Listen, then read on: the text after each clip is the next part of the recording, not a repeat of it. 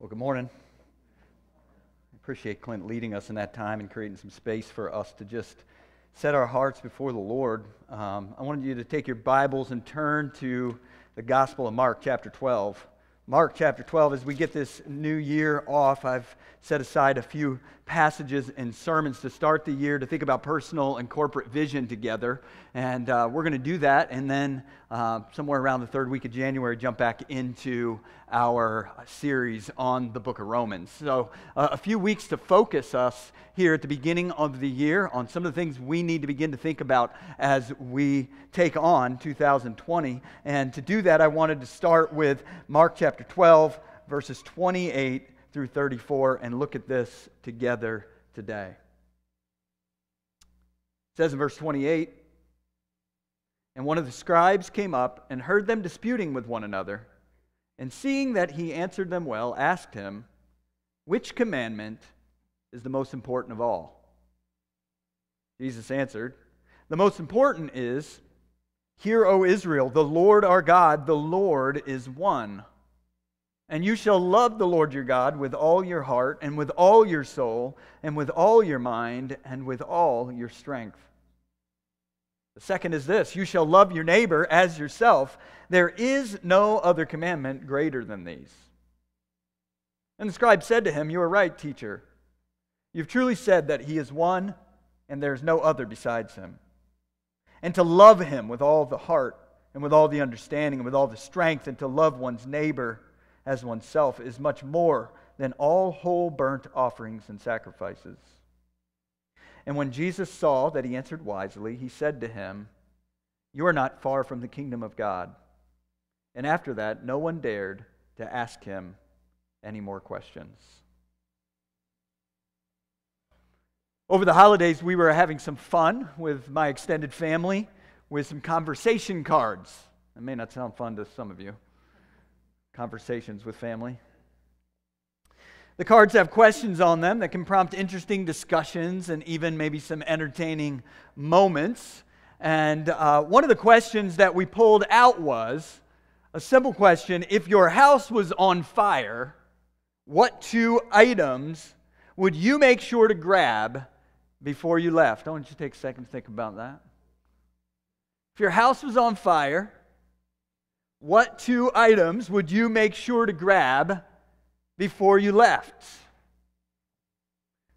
Well, as you can imagine, there were a variety of answers that ranged from piggy banks full of unsuspected amounts of cash to sentimental items like picture books or other memory items that can't be replaced with another copy, which makes pretty good sense, doesn't it?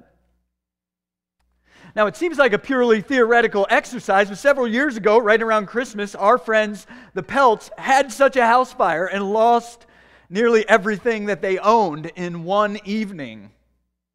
Questions like this one may seem trivial, but they do represent to us an opportunity to consider what is really most valuable to us. You know, when everything's on fire, what are we going to grab? What are we going to save? What do we care about most deeply? What would you grab and why? You know, in some sense, when, when people look back on 2020 and 2021, it sounds to me like a group of people looking back on a house fire. Anybody else feel this way? I read Dave Barry's year in review last night. It was like 20 minutes long of him outlining a house fire. I mean, this is the way, like, if you kind of listen to the end of the year, I, I, enjoy the sort of the New Year's Eve stuff, you know, where it's like the best 10 of these, you know, best 10 books, the best 10 songs, the best 10 memes of 2021. And, uh, you know, in some sense, the reality is this year, it seemed like everybody was looking back saying, I can't believe 2021 was nearly as bad as 2020. Or at least so many people feel that way. The many things that populated their ambitions and goals at the start went up in a ball of smoke during a tumultuous time, maybe personally or, or corporately. And we've, we've been faced, all of us in some degree, with asking the question at the end of years like that what is really most important to us? What did we survive with? What have we come out of these last few years of trying moments and challenges and shakeup? What did we exit those years with? It's a pertinent and important question. We've been faced in some degree with asking the question what is most important to us? When other things are on the chopping block, which things really matter? Well, as we navigate life here at the beginning of 2022, it would be wise for us to consider what the greatest things to focus on would be as we make decisions about how to engage the time before us. We arrive at the doorstep of a fresh year, and in some sense, this is a time of year appropriately that we set aside because God has given seasons in a calendar, in a shape, in a rhythm to our life, such that this one has a feeling of newness. And we begin and we look and we think about how we are going to engage the coming year, and we have a responsibility to consider what is most important as we think about that. What are the greatest things to focus on? Now, of course, many people make resolutions this time of year and evaluate their priorities. Can I get a raise of hand of people who've made some sort of resolution? Wow, like one? One person made a resolution. Okay, we got a few. Others are unwilling to admit it in case we are going to ask you to answer them. Others have given up on resolutions altogether. Fair? But many people make resolutions this time of year, and if they don't do that, they evaluate their priorities. They think about the things that matter. They at least take some time to reflect on what's most important. Now, some of these things may be trivial, but others are more serious. And here's the question, you know, and here's what we need to think about. If unexpected things happen, and much of what you have envisioned for this year goes up in smoke, what are the few things that you want to salvage on the way out because they are of chief importance? The truth is, I believe that we don't get to control a great deal of the circumstances of our lives. And much of what we will face in 2022 remains unseen, and you have no idea what awaits. The challenges could be more significant than the ones you've faced in the past. You could face difficulties that you only imagined you would ever have to walk through in life. And it's very difficult to understand how the flow of circumstances personally, nationally, and globally may affect your life this year. But there are decisions we get to make about what we will emphasize, what we will care about, how we will prepare ourselves to respond, what we will consecrate our time to, what we will give our lives for in a year like 2022. And we have a responsibility to steward that by asking the question what things are of greatest importance? The passage we read provides some insight from Jesus on how we should think about this question. Jesus is faced with a question aimed at determining the chief priority of the Old Testament instruction. What is the greatest commandment? Now, we were, we were reading this, this just yesterday uh, as we were thinking a little bit about some goals for a particular aspect of our life and, and the coming year and things we wanted to, to talk about. We were just having a conversation. We read this passage, and when we got to the point of ask, uh, the question where the scribe asked, What is the greatest commandment? I stopped and I just asked around our table, How do you think Jesus is going to answer that? before everybody looked at it. Of course, I knew probably some of the older kids, and uh, Annie knew the answer. But one of our children answered, It's got to be obey your parents. Yeah, all right. Somebody, we got some people cheering on that one. And uh, we kind of went around, we talked about it a little bit. We asked, we got it in our head, and then we answered the question, and she said, Oh, phew, I'm glad it's not that. but isn't it interesting that in this passage, Jesus takes the time to answer a question what is the greatest priority we can have? Some of you might feel good to find out what it's not. It might be renewed to be able to simplify your life and focus on what it is. Jesus answers the question, and I believe that his answer can help us focus here at the beginning of this year on establishing the right sort of priorities and resolve to engage 2022 with clear eyes and a hopeful heart of faith as we seek the Lord. You know, most New Year's resolutions, most of the commitments that we make in life, or most of these sort of consecrated moments or decisions we have fail because they fail to make a real impact, don't they? They often can fail to make an impact. That's why making resolutions has become something of a cultural joke, even though we keep trying and we keep falling short. Last night, as I was getting ready for bed, I, I saw a, meme that said, There's still time to catch up on your 2022 Bible reading plan. Some of you fell behind on January 1st. We feel that way. And you know, most res- New Year's resolutions fail to make an impact because of this. You know, first of all, they're aimed at the wrong goals. Even if you were to accomplish them, they wouldn't really matter all that much in the grand scope of eternity. They ignore important aspects of who we are. You know, you know, we can cultivate things that are really insignificant and, and not really understand what it takes for our lives to thrive and flourish. They're often focused on the things we're most interested in rather than the things that we need eh, to be able to grow and flourish. They also avoid a real assessment of our weakness. We set goals and we make priorities without considering why we've failed in the past at these same sort of things, what new ideas we need, how it is we need to change our thinking, why we're stuck in the same ruts that we've always been stuck in, because we lack sometimes the courage to make real assessments of our weakness. Here is how this little exchange between Jesus and this scribe can really help us as we look ahead to a year of pursuing genuine growth, fueled by the Spirit of God and empowered by the Word of God. It teaches us to address these things and to prioritize what really matters. Let's just talk a little bit about what Jesus prioritizes and how it gives insight as we set our sights on this year. Now, listen, I recognize some of you are not the type of people that set goals, make resolutions. But for all of us, regardless of whether you see yourself this way, you are prioritizing certain things in your life, whether you are aware of them or not. And this is a moment where you can examine, you can think, and you can set your sights on what the priorities are going to be in your year to come. So, no matter whether it's a house fire or a joyous year, you make sure that you leave 2022 with the things that mattered most. That's what I want. The first thing we see is that love for God must be developed in every aspect of who we are. The priority of Christian maturity is love for God.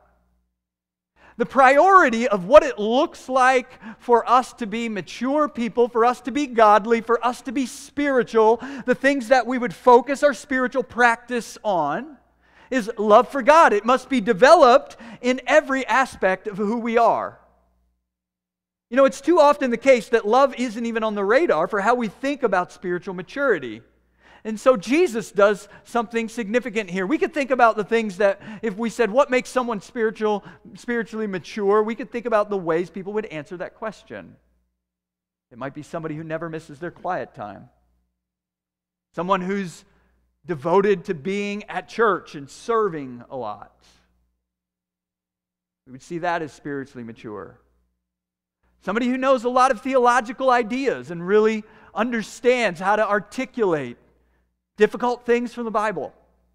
You might consider that spiritually mature. Somebody, somebody who gives a lot of their resources to charity. There's all kinds of ways we might envision what it means to be spiritually mature. But I want you to see here that Jesus prioritizes something other than the things we just talked about. He makes it clear that the ability to love God is the end goal of all biblical instruction.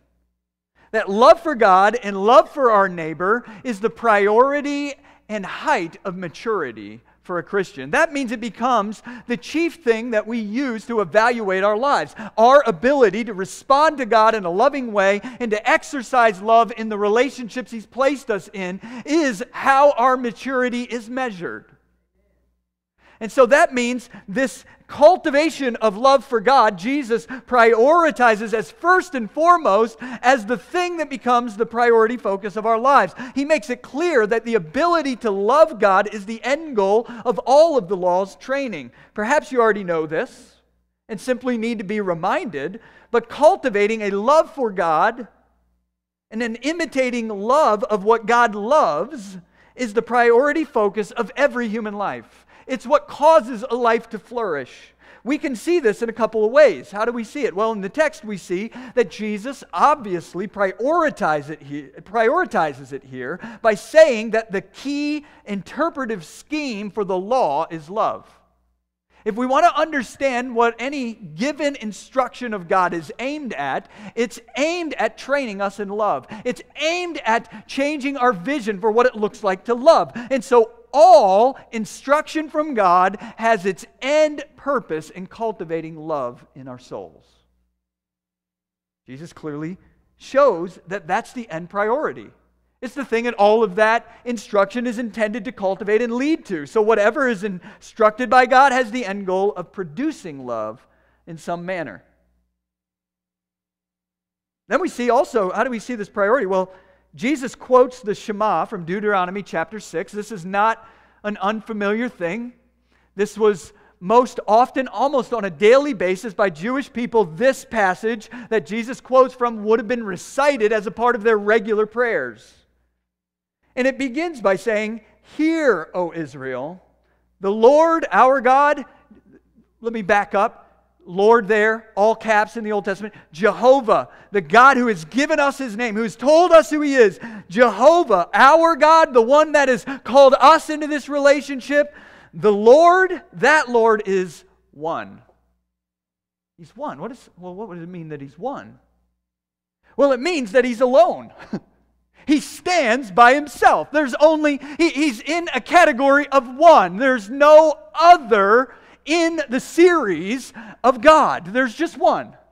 He stands apart and he stands above all other things that have, are made because he's the only one who is uncreated and the source that produces everything else. That means he's in a category of his own. And when he calls us into relationship with him, what, what belongs to him, what he has made for us, what he says about us, how he defines our life, what he speaks over our life, that is what matters most.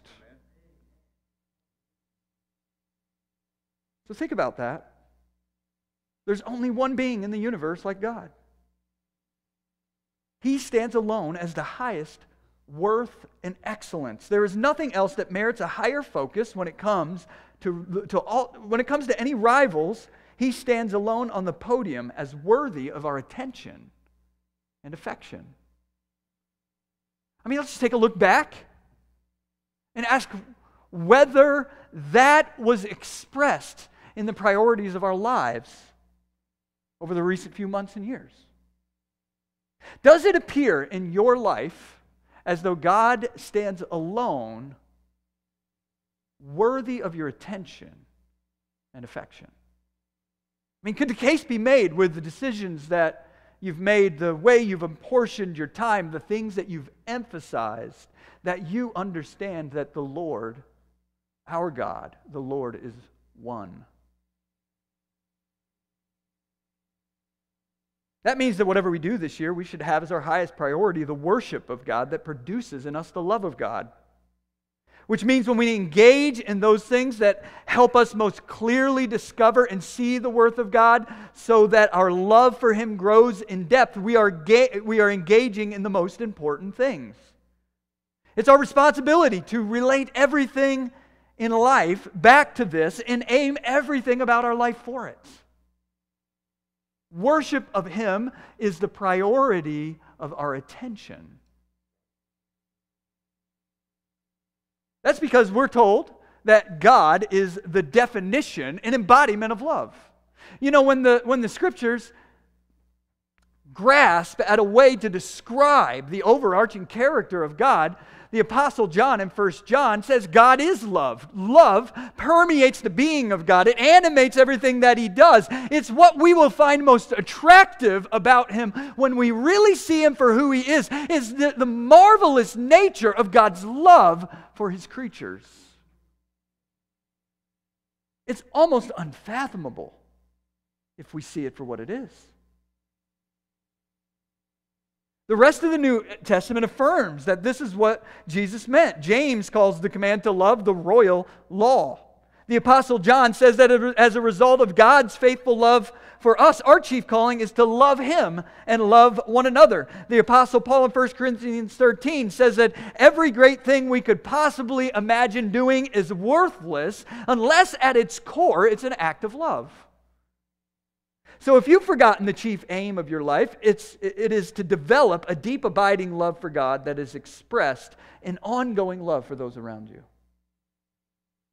Jesus makes it clear that the ability to love God is the end goal of the law's training and of every instruction from God. Love for God must be developed in every aspect of who we are. But now, before we leave that idea, let's see another thing that's really made clear in this section. Jesus also makes it clear that the ability to love God must be developed in all our capacities. So, if love, loving God is the priority of our life, something that Jesus does here is he shows us that this capacity for us to respond to God in love, our ability to love God, must be developed in every human capacity that we've been given. Now, think about how Jesus says this in chapter 12 and in his answer and what he emphasizes here. He says, And you shall love the Lord your God with. You see that? There are things that we utilize to love God. Things that have been given by God for us to respond to Him in love. God has created us with a multitude of capacities and aspects to our life that are to be developed and shaped and marshaled to respond to Him in worshipful love. He mentions four here. He talks about our strength, our heart, our soul, our mind. And so, what we really see is that it must be developed in all of our capacities. Here's where I think we can get some help from the insight of Jesus and experience some insight that would be significant for us as we think about spiritual growth for this coming year. Once we get the right goal, we need to understand some things about how God has made us and include those in planning to develop love in all of our capacities. One of the things that people notice in this passage is that Jesus breaks out for us some specific aspects of our makeup as human beings and says that we need to love God with the, that entire aspect of our life. There's an emphasis on all in the text. Look at it with me. Beginning in verse 34 You shall love the Lord your God with all your heart, and with all your soul, and with all your mind, and with all your strength. That is how important it is. Have you ever considered that as a human being, you are an interconnected set of parts that are critical to the whole functioning in the way that it was purposed? Let me try to make that clear. Let's suppose you go out and buy a car. Some of you may be shopping for a car right now. What's the most important thing you should look for in a car? Amen? It works, you stole my line already. You know, some people might say you should look for fuel efficiency. Some people might say the engine. Some people might say the transmission. Others, strangely, might say the sound system or the size of the tires. But the truth is, it doesn't matter necessarily what features you deem important because the car will not drive well unless all the important functions work. Unless every, every part of them work in some significant way, it doesn't really matter if some of the other features are really good. I mean, think about it. Imagine someone, someone wants to sell you a car with a great engine and sound system, but the transmission is bad. It really doesn't matter, does it? There are several problems in a car that can make it undrivable. And even if you have some great features, all the main parts have to work for it really to function. We were on our way home from Christmas break a few years ago, and we forgot about a significant part of what makes a car function gasoline. We were nearing home, and I was thinking we were going to make it, and I didn't notice that the light had come on. And we crested the hill right there in Lorton, you know, where you can start to come across the Occoquan, and we just didn't make it to the top. We just landed right there. And uh, we had to call Jennifer Clifton. She had the biggest van possible to be able to pick us all up and help us figure it out. I thought the car had broken down, to be honest. But it turns out you can have a perfectly well functioning vehicle. If you forget the gas, it won't work. All the parts are interrelated, aren't they? There's not much value when certain aspects of it are neglected. Well, Jesus wants us to see in this passage that a divided devotion or weakness in one part of who we are will undermine the ability for our whole being to love God. That, that if we neglect the love of God in some aspect of our life in a significant way, or it remains unde- underdeveloped or untouched, what happens is eventually that area of our life will undermine significantly our ability to live a life that is focused on loving God. Let me just help us see it. The ideas that populate our mind impact our ability to love. He says we're to love God with all of our mind. Well, the ideas that populate our mind impact our ability to love. Bad ideas about God, bad ideas about ourselves, bad ideas about what is really wrong with the world, bad ideas about what makes us flourish, bad ideas about our work, bad ideas about success, bad ideas about where our hope lies bad ideas about the importance of spiritual community, bad ideas about our responsibility to one another and our neighbors, bad ideas about the Bible, bad ideas about marriage, bad ideas undermine love. They make us inoperable. And some of us have not taken the time to develop clear biblical thoughts about these areas of life in a significant way. And so we carry bad ideas that we are using to think about our lives and it undermines love. The emotions that fill our hearts impact our ability to love. The Bible describes a pretty complex inner life. The Psalms have 150 chapters of poetry and music that are, in part, an attempt to sort out how we relate our inner life to God.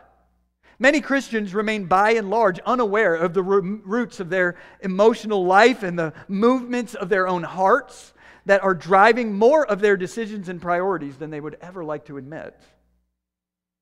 What are the roots of that dominant anger? What are the roots of your fear? What are the roots of that sense of cynicism that has captured your attention?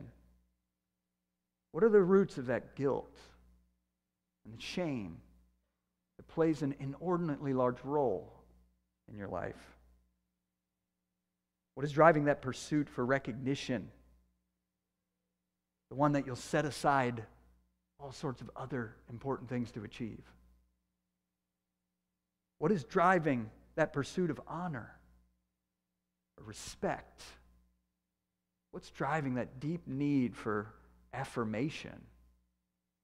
You can't take being disagreed with. What's driving that desire for comfort or security, all of which undermine our ability to love. Uh, we don't want to talk about our inner life. It's messy. We don't understand it. It's difficult. Maybe you've been ta- taught to ignore your feelings because they can trip you up from doing what's right. But in my experience pastorally, I've seen that more people that ignore their feelings, eventually their feelings overcome their principles, even if they're unaware of how they're being driven by them. You see, we don't do any benefit by ignoring the inner realities and movements of our life. These are the inner realities that often animate our decisions and override our principles or ideas. We must pursue love for God that understands and orders our inner life and emotions rather than ignores them. Neglecting to do so will undermine love. How this year can you love God with a whole heart that is divided and ravaged by emotions that are overpowering your ability to make good decisions? The emotions that fill our hearts impact our ability to love. The stewardship of our physical bodies impacts our ability to love. The use of strength here is primarily a focus on our physical capabilities. Many of the challenges we face can be rooted in the general health of our physical bodies. God made us as embodied people, and our strength, in most regards, is stored up physically and used in that way. Our bodily life is a stewardship from God that can impact all the other areas in massive ways. We often, when we think of spirituality, we just ignore physical realities. But see, Jesus says that we are to be an integrated person who's healthy in all the ways, stewarding all of the things that God has blessed us with in a stewardship of love. Now, truth be told, we all have differing levels of overall health. And we all have different situations that we may be facing when it comes to our physical strength. But our responsibility is to steward the health of our bodies with proper rest, addressing unhealthy patterns, seeking to care for our bodies as the temple of the Holy Spirit, and not neglecting to do so as we seek to love God with all of our strength. This isn't about comparing the strength of one person to another, but recognizing that the physical strength that God has given you, He has given you to steward so that you can be in the position to serve and love other people as best as you can, and to respond to the physical challenges that you may face in a way that receives them from God and turns them back to God as prayer and worship and recognizes the responsibility to steward them as an act of love. So we see those three. And then he talks about the soul. You see, the processing of our experiences in our soul impacts our ability to love.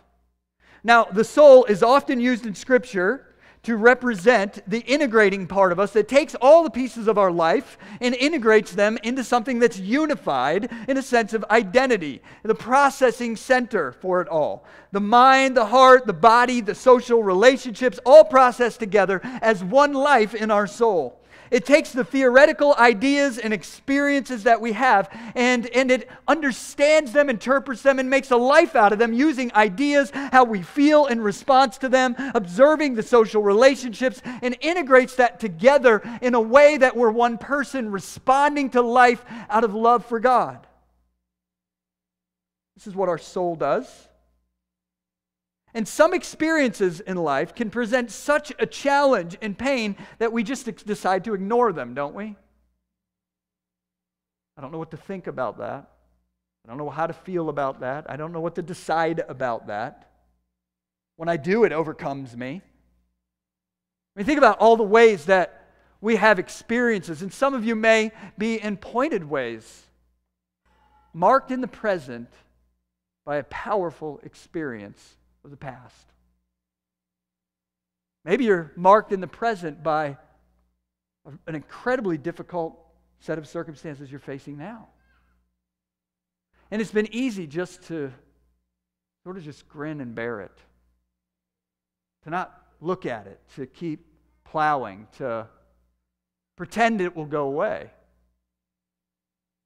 Whether it's a past experience or a present situation, Loving God with all our soul means, at least in part, coming to understand the circumstances and experiences that are affecting our lives from a fresh and godly perspective of faith. Some of us have been through experiences we would rather not talk about, but are silently plaguing the rest of our lives and inhibiting our ability to love.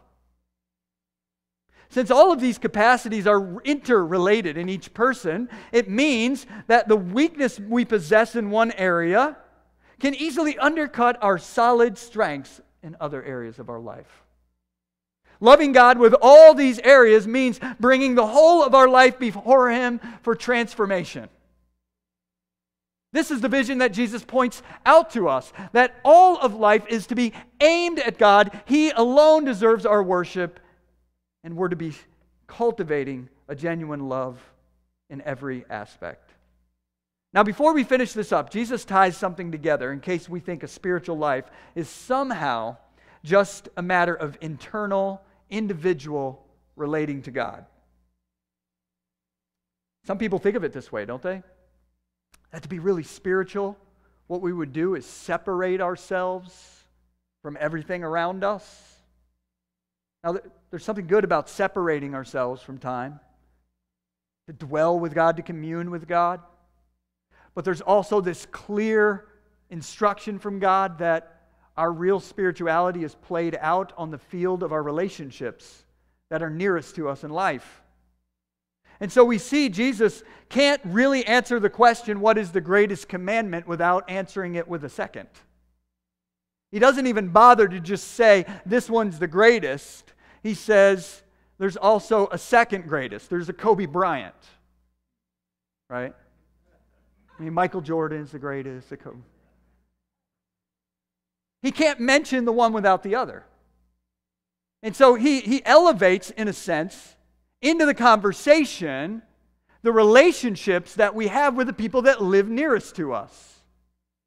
And so we see the second thing here is that love for others must be developed in our nearest relationships. So while love for God, we have this requirement to develop it in all of our capacities, that this ability to love God and to respond to God in all of our capacities then flows into the assignment to love one another clearly and particularly, he says to love our neighbor as ourselves. And so, love for others must be developed if we are going to prioritize what Jesus prioritizes for our spiritual maturity. You know, the inability to love the people God places near our lives is too often tolerated rather than addressed. We are formed by the relationships that we often cultivate. I don't know if you've given much consideration to it, but the relationships that you are cultivating nearest to you are forming your lives in ways you may not ever even be able to tell. That means we have powerful decisions to make about what, how we go about developing those relationships. That those relationships are part of our worship to God and part of the ways that we are also formed and shaped by God as we give and take in a community of love. And so love for others must be developed in those nearest relationship. We are formed by the relationships we cultivate, and these relationships both shape us and they reflect back to us our real spiritual condition. Here are a couple things we can gain uh, in, as far as insight from what Jesus teaches us here. First, we see that we have a responsibility to love the people nearest to our lives. Listen, the world is full of social problems that are complex. Can I get an amen? I feel like we've been faced with our own weakness to solve them in the recent history. And if you haven't noticed, listen, one of the things you can observe is that, that we are tempted to get caught up in the theories of how the whole society can be fixed, right? This is what we call politics. Politics is thinking about how the whole society can be fixed without considering what our responsibility is to those who are nearest to us. It's a lot easier to talk about things on a large scale and that affect people over there than it is to simply love the people who are near. In fact, sometimes, because of how difficult it is to love the people who are nearest to us, we might be tempted to spend all of our time thinking about how to fix the problems that are furthest away.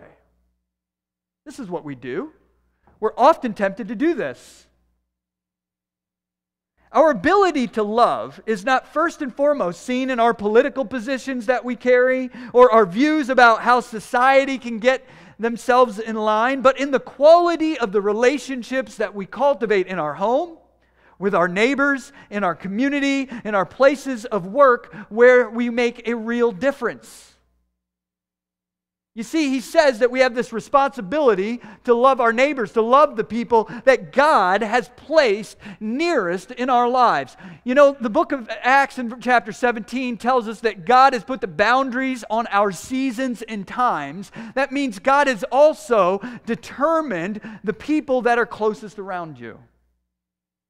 God has determined the relationships that are nearest to your life as a way of developing the opportunity for you to learn to love. And often we would rather go seeking a way to love someone at a distance than we would focusing the necessary energy of developing genuine love, cultivating real loving relationships in the places that we show up to every day. It's a lot harder. But love is by and large a local experience. It's easier to appear to love people who are a safe distance away. But we are faced with a different need for growth when it comes to the people that are all up in our lives at all times and unavoidable.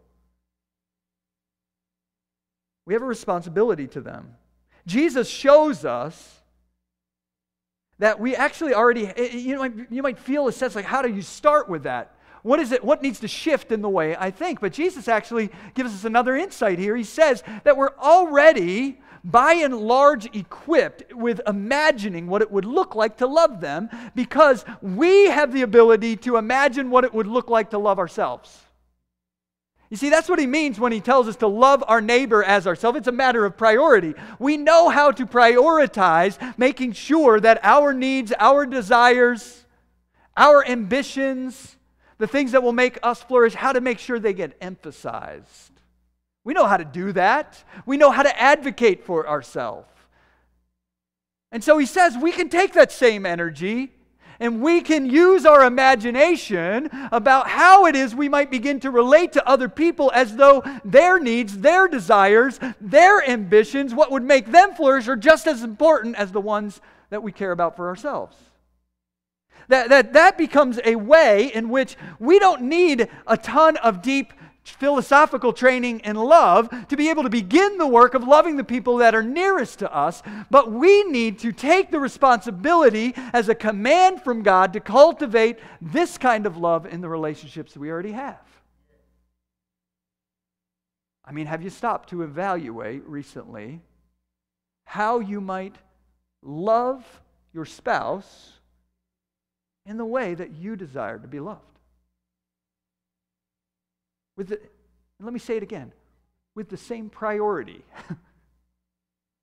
with the same understanding of what, what is really needed, with the same insight into your situations. Have you spent any time considering that and then acting on it? Taking the vulnerable risk of beginning to create a new pattern to see it happen in your life. Listen, maybe you've learned to retreat to corners with the people that are closest with you. Because coming out in love and creating that kind of depth of relationship, it brings out old pains and fears and weaknesses. Weaknesses that haven't yet been restored by the power of the gospel. And so it's easier to, easier to retreat to our corners and forget about the assignment to love our neighbor as ourselves because we've got an excuse that, well, that didn't work. It won't work. It doesn't, I, I'm not sure how. I'm afraid of what'll happen. They're not caring for me. I mean, think of all the things we can come up with, right? But Jesus doesn't tell us to concern ourselves with those things. He says, Love your neighbor as yourself. And maybe it would simplify our priorities this year if we just kind of cut through all those excuses that we have. And we said, God, how do you want to shape me this year? Jesus already told us. Receive the assignment and consecrate yourself to it. Devote yourself to this. Get on with loving others is again a statement of priority, the way we advocate for one another. So, armed with this, armed with this passage and these insights, I think we can take aim at a whole set of things that can contribute to a genuine love for God. No one of us probably has the same needs to prioritize these things in our life, but there's lots of ways we can imagine we need to be shaped and cultivated in love. And, and really, as we think about what it would mean to live our lives faithfully, spiritually this year, we've got two options for the development of our spiritual practices as we look at 2022. The first one is addressed in the passage. We can ritualistically be just religiously sacrificial. We can decide that, that rather than cultivating love in our relationships and a love for God in every aspect of our life, which sounds difficult and rather extreme, we can just every now and then do something that looks sacrificial religiously and hope we're good with God. That's an option, right? And before we just blow that aside, this is what most often happens when people decide they want to be spiritual. It's a lot easy to embrace symbols of spirituality rather than the substance of the kingdom. It says it in this passage. When the scribe responds, he says, You're right, teacher, which I've always thought that's a weird thing to say to Jesus. Jesus, you got the answer right. But it's there. You have truly said that he is one and there's no other beside him, and to love him with all the heart and with all the understanding, with all the strength, and to love one's neighbor as oneself is much more than all whole burnt offerings and sacrifice. Look for Samuel. To obey is better than to sacrifice, which we've just learned would mean to cultivate love in every aspect of our life would be better than to make sacrifices. And so we can symbolically do some stretches, flexes spiritually. We can spiritually flex in some areas and neglect the priority that Jesus has given us. Or we can devote ourselves to love. We can devote ourselves to thinking about our life and prioritizing the development and cultivation of love for God and love for our neighbor in our everyday life. Here are some ideas I came up with that take all these into account, the things that we've considered. You can just steal some of these and make them particular to you. Love God with your mind by reading the Bible regularly and thoughtfully this year. Strengthen your biblical vision with some reading that roots you in solid biblical theology. Any of our elders would be glad to help recommend things that would root you in really understanding the faith well. Populate your ideas with that. Two. A third one, pay attention to the strong emotions in your life and begin to journal about them. Make a goal to talk with a spiritually mature person about the roots of the emotions that are most present in your life.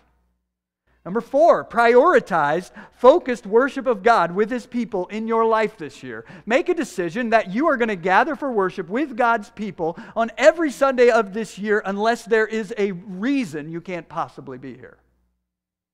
That may seem like a small thing, but God uses moments of teaching to shape our lives and moments of focus and worship to call us to consecration.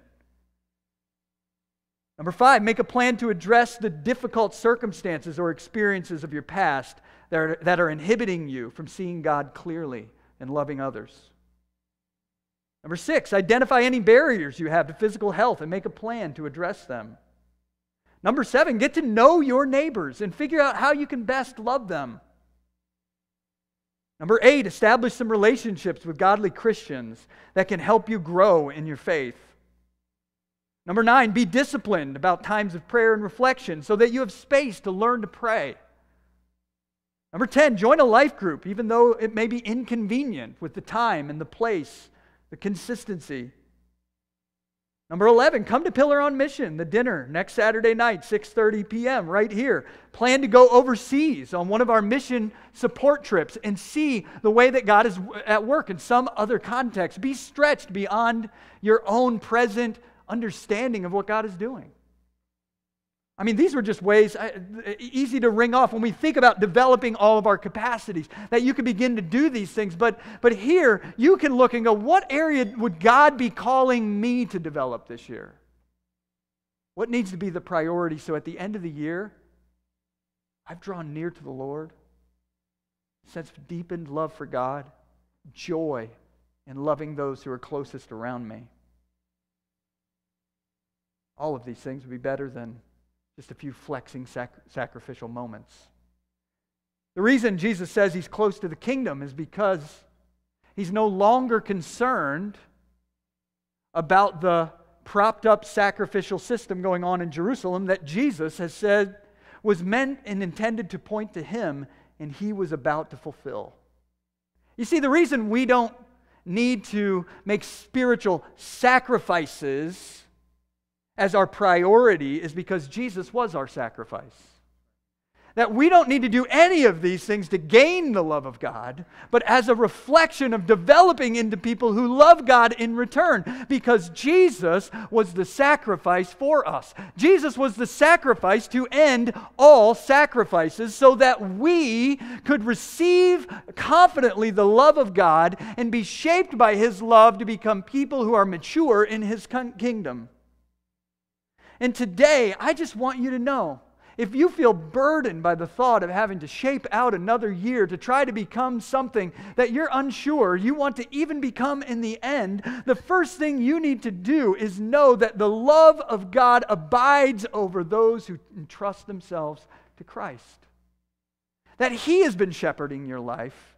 He has purposes for you. His love shines over you.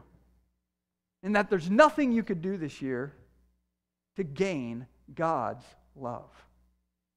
The gospel is the good news that Jesus died to pay for our sins. He lived an obedient life to be able to merit for us the grace of God so that we could be people who receive mercy with confidence and respond to the amazing love of God that would cover our sins and invite us home though we had dishonored Him and wandered away.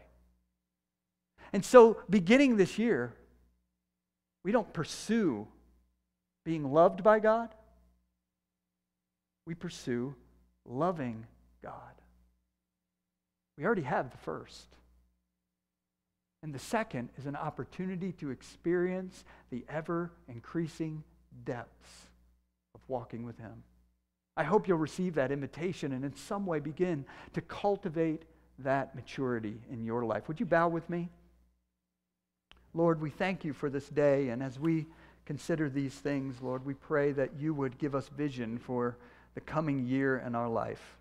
Lord, I pray that, that, Lord, if we've been stagnant and we've been drifting and floating, Lord, that you would cause us to set our eyes on you. Lord, that you would stir our hearts to cultivate and develop lives of love in every aspect. Lord, I pray that you would fix our hearts firmly on the confident truth of the gospel.